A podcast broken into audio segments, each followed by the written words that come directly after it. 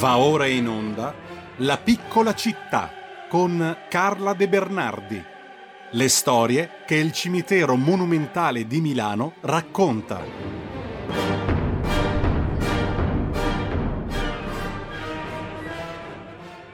Buongiorno e ben trovata Carla De Bernardi in collegamento con noi. Buongiorno Carla, eh, credo, presumo, l'avevo intravista prima, adesso il collegamento Skype lo ripristiniamo velocissimamente e ehm, nella nostra rubrica La piccola città appunto continueremo a percorrere questo micro macrocosmo, l'abbiamo definito così, che è il cimitero monumentale di Milano. Parleremo ancora di letteratura e non so se in questo momento Carla è con noi, chiedo lumi alla regia. Eh, eh, c'è ma non la vediamo ancora. Ti sento, ti sento ma non ti vedo Carla, però eh. ci eh, facciamo... facciamo ci sentiamo comunque. Intanto dicevo, continueremo il nostro viaggio oggi con alcune figure della storia letteraria. Um, e mm, di che cosa ci parli oggi, Carla? Allora, adesso ti dico, stavo cercando di capire perché non vi vedo. Mm. Ah, ecco, perché c'è una Adesso mi vedete? Eccoti qua, perfettamente. Ti vediamo. Ecco, eccomi qua. Allora, Intanto oggi... poi avremo modo di vedere anche le fotografie eh, relative alla puntata di oggi. Oggi, prego Carla, oggi ci farai conoscere un... Allora, intanto buongiorno a tutti, ehm, a te Giulio, a tutti buona settimana. E volevo dire che ieri abbiamo avuto una bella sorpresa al Monumentale perché è venuto un gruppo di mm. eh, fotografi, di un club di, fotografico, un circolo fotografico, um, che, eh, la cui diciamo, organizzatrice, Sabrina, che ringrazio, è una nostra ascoltatrice. Ah, che bello. E quindi ascoltandoci ha deciso di organizzare questa seduta, eravamo in piedi in verità, fotografica al Monumentale. Ci siamo molto divertiti. Che molto, bello. Molto. Bello, bellissimo. E quindi questo intanto è una cosa carina. Eh, oggi parliamo ancora di eh, scrittrici e scrittori. Sì. Vedo passare la foto di Anna Zucca di Radius, questa bellissima signora in abiti ottocenteschi che guarda l'obiettivo un po' in tralice. Lei era soprannominata Nera. Io ho trovato un giorno in un mercatino un suo libro, eccolo qua, guarda che carino, si chiama la Villa Incantata è un mini libro, eh, non si trovano i libri di Nera in effetti, per cui quando ho visto questo a una bancarella, credo di averlo pagato un euro, l'ho subito comprato. Lei era una scrittrice che eh, scriveva di donne, le sue eroine si chiamavano, la più famosa si chiama Teresa, le altre avevano nomi come Marta, Miriam, Lidia, ma lei era tutt'altro che una scrittrice, eh, diciamo, di genere perché lei una, eh, anticipava il femminismo, non è mai stata considerata femminista perché non si, inter- non si, è mai interessata al suffragio per le donne e quindi le femministe non, non, non se la filavano tanto. Però lei della condizione femminile della eh, fine 800 e primi 900 ha scritto con molta arguzia e molta introspezione psicologica perché ha messo in risalto come la donna fosse sempre relegata in cucina o in ruoli eh, femminili per l'appunto, il che non è un male, ma eh, se, se, non sono esclusivamente quelli, no? E, e lei ha, ha, osato anche parlare del piacere femminile, dell'erotismo femminile e quindi è stata una donna che ha mh, anticipato sicuramente la liberazione femminile e addirittura quella sessuale. Era molto bella e ehm, eh, scusami, mi stavo confondendo, stavo guardando la foto, sì. perché sì, è veramente anche una bellezza moderna, non è una bellezza eh, antiquata.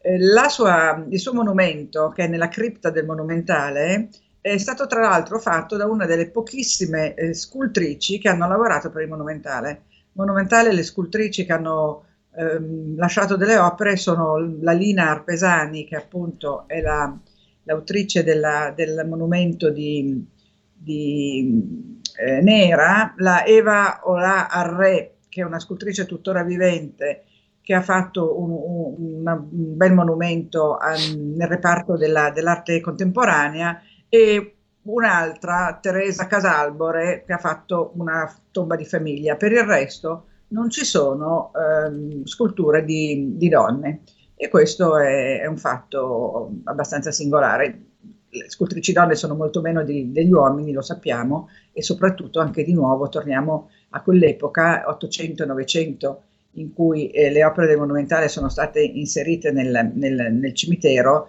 eh, in cui di scultrici donne veramente note o importanti non ce ne sono poi tante.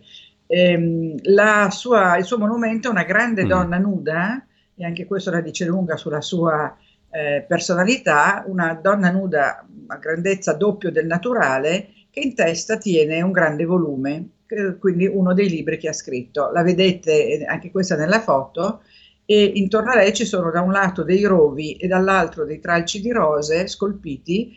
Eh, I rovi rappresentano il dolore della vita terrena e le difficoltà della vita terrena e le rose rappresentano la, eh, la bellezza della, della, vita eterna e sono spesso accostate rovi e fiori in tantissime, in tantissime opere. Da Nera passiamo a, sempre in cripta, abbiamo Giuseppe Rovani. Giuseppe Rovani era un altro tipo strano, era eh, uno scapigliato e frequentava tutti gli scapigliati della sua epoca di cui abbiamo già parlato, quindi sì. non mi dilungo di nuovo sugli scapigliati. Nel periodo in cui visse e scrisse, eh, era molto famoso, scrisse un'opera che si chiamava I cento anni, che credo qualcuno vorrebbe riproporre o rieditare, non so se è stato fatto di recente, ma era nei, nei programmi di qualche casa editrice, i cento anni sono un grandissimo affresco della società dell'epoca. Siamo di nuovo a metà Ottocento, quando nasce la scapigliatura, e Rovani è un fustigatore di costumi, naturalmente essendo uno scapigliato, quindi fa vedere della borghesia le, i lati più ehm, eh, così più, più, nascosti e più scabrosi. Ecco, grande amico e... di Carlo Cattaneo, ho visto, perché curioso anch'io quando tu mi dai questi input, no? ho visto che era molto amico anche di Carlo Cattaneo.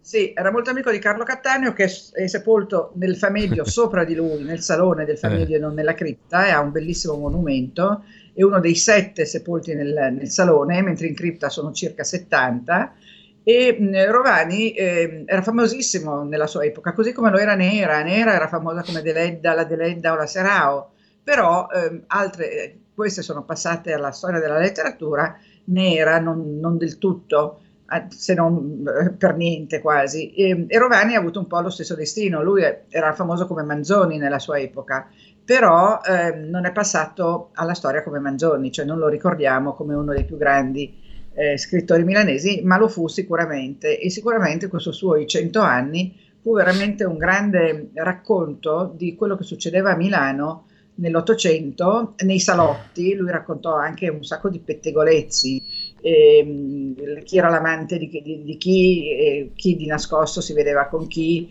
eh, tutti i vari tradimenti e, e, e congiure.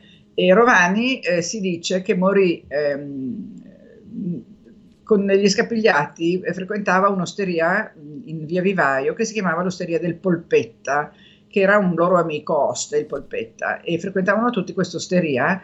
E un giorno Rovani, che sembra avesse bevuto smodatamente, come sempre faceva peraltro, eh, vino e assenzio, eh, reclinò il capino sul tavolo della, dell'osteria del Polpetta e lì rimase, eh, eh, poveretto, rimase secco per gli abusi che aveva fatto durante la sua vita.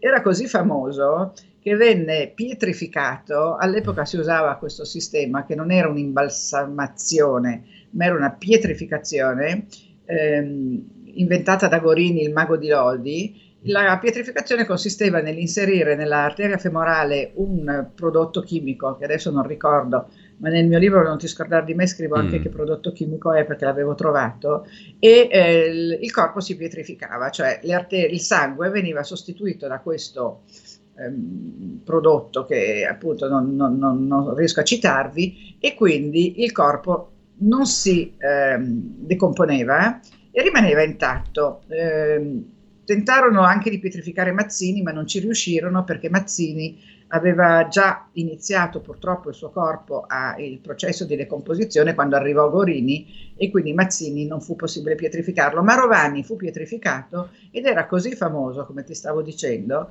che il suo corpo venne portato per le strade della città senza il feretro, cioè su una specie di baldacchino dove c'era lui vestito di tutto punto perfettamente pietrificato per l'appunto, rimasto di pietra e senza il feretro, così che i milanesi potessero rendere omaggio direttamente a, alla sua salma. eh, volevano all'epoca intitolargli una via, ma i borghesi dell'epoca insorsero proprio perché li aveva sbeffeggiati e perché ehm, era un grande bevitore e non gli dedicarono una via che però poi gli è stata dedicata più tardi, tant'è vero che via Rovani esiste ed è eh, vicino al Parco Sempione, non so se l'avete mai vista, una via eh, che corre eh, sotto il, come si chiama, quella, la salita che va al Parco Sempione e lì eh, l'hanno finalmente celebrato come meritava e, e, quindi di Rovani ci ricordiamo anche perché magari qualche amico abita in via Rovani. Eh, il terzo di cui vi volevo parlare sì. è Filippo Tommaso Marinetti che invece, come sappiamo tutti, è passato alla storia come il fondatore del futurismo e l'inventore di una poetica del tutto nuova, del tutto diversa da tutto quello che c'era prima. E ehm, lui era una, una persona, chiamiamola normale per quello che può significare questo termine, era un poeta, ma non aveva fatto mai nulla di eh, particolarmente trasgressivo, finché un giorno con la sua Isotta Freschini, lui amava molto la velocità, come poi si saprà da, da tutto il suo decorso della sua storia, con la sua Isotta Fraschini, tra parentesi, il Cesare Isotta è sepolto al Monumentale, sempre per le solite connessioni che facciamo noi, e ehm, con la sua Isotta Fraschini per evitare un ciclista andò fuori strada e finì in un fosso.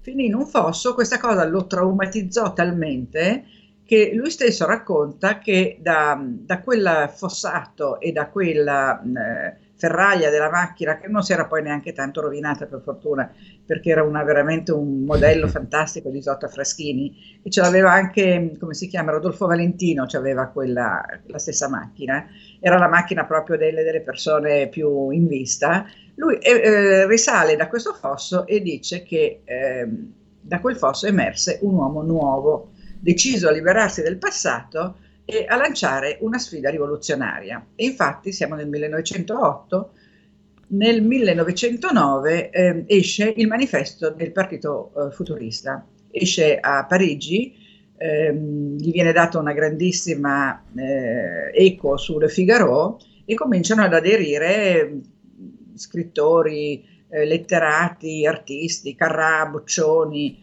Balla, Palazzeschi, mm. Ardengo Soffici, Corrado Govoni, tutti corrono a dichiararsi futuristi. E eh, questo movimento mh, parte dal, dal, concetto che la letteratura è, ehm, ha sempre esaltato l'immobilità, il sonno, ma invece loro, i futuristi, vogliono esaltare il movimento, il movi- proprio dicono così, il movimento aggressivo, l'insonnia febbrile, il passo di corsa, il salto mortale, lo schiaffo e il pugno. Abbiamo cioè, era veramente minuto, un monumento abbiamo, molto abbiamo un eh, minuto, di esaltati, no? e, solo... Parafrasando il, partito, il, manifesto del Partito sì. Comunista, loro dicevano eh, lavoratori della mente unitevi. Ora, questo lavoratori della mente unitevi è bellissimo, io lo rilancerei perché in questo momento mi sembra che eh, lanciare un motto di questo tipo potrebbe essere eh, di nuovo forse rivoluzionario. Eh, sì, infatti, di nuovo rivoluzionario, mi viene da dire anche a me. Mm. È vero o no? Ah, Naturalmente lui amava la velocità, la tecnologia ed era un guerrafondaio. Perché, Carla, ehm... ti devo dare l'infausta notizia che abbiamo terminato il nostro tempo. Bisogna stringere so, so, al massimo so. grado. E dobbiamo stringere su Marinetti, bisogna concludere. Su Marinetti, il quale a un certo punto va sul campanile di San Marco e butta un, um, un manifesto contro Venezia passatista, perché secondo lui bisognava distruggere i vecchi palazzi e buttarli nel, nel Canal Grande e pre- preparare una Venezia industriale e militare che potesse mm, eh, eh, dominare il, il, l'Adriatico. Eh, sulla sua eh, tipo di, di, scrittura lascio a tutti di andarsi a leggere i suoi poemi dove la sintassi è scardinata, dove il, esiste questa cosa che lui chiamava le parole in libertà, cioè metteva vicino le parole più per assonanza e per somiglianza che non per il senso logico che avevano. Mm. E in effetti i suoi testi sono testi abbastanza illogici, eh, però erano straordinari e, e, molto innovativi, soprattutto in un'epoca in cui i poeti erano poeti classici. Quindi veramente lui rivoluziona completamente la poesia e la letteratura, nonché il modo di vivere, inventa l'happening praticamente. L'happening lo inventa lui. Bene, Carla, dobbiamo salutarci qua. Uh, io ti ringrazio, ci hai fatto di nuovo vivere epoche, personaggi e storie straordinarie dentro questa nostra piccola città. Grazie mille a Carla De Bernardi. Grazie a voi. Buona settimana, Grazie. Carla. Buona settimana a tutti. Avete ascoltato La piccola città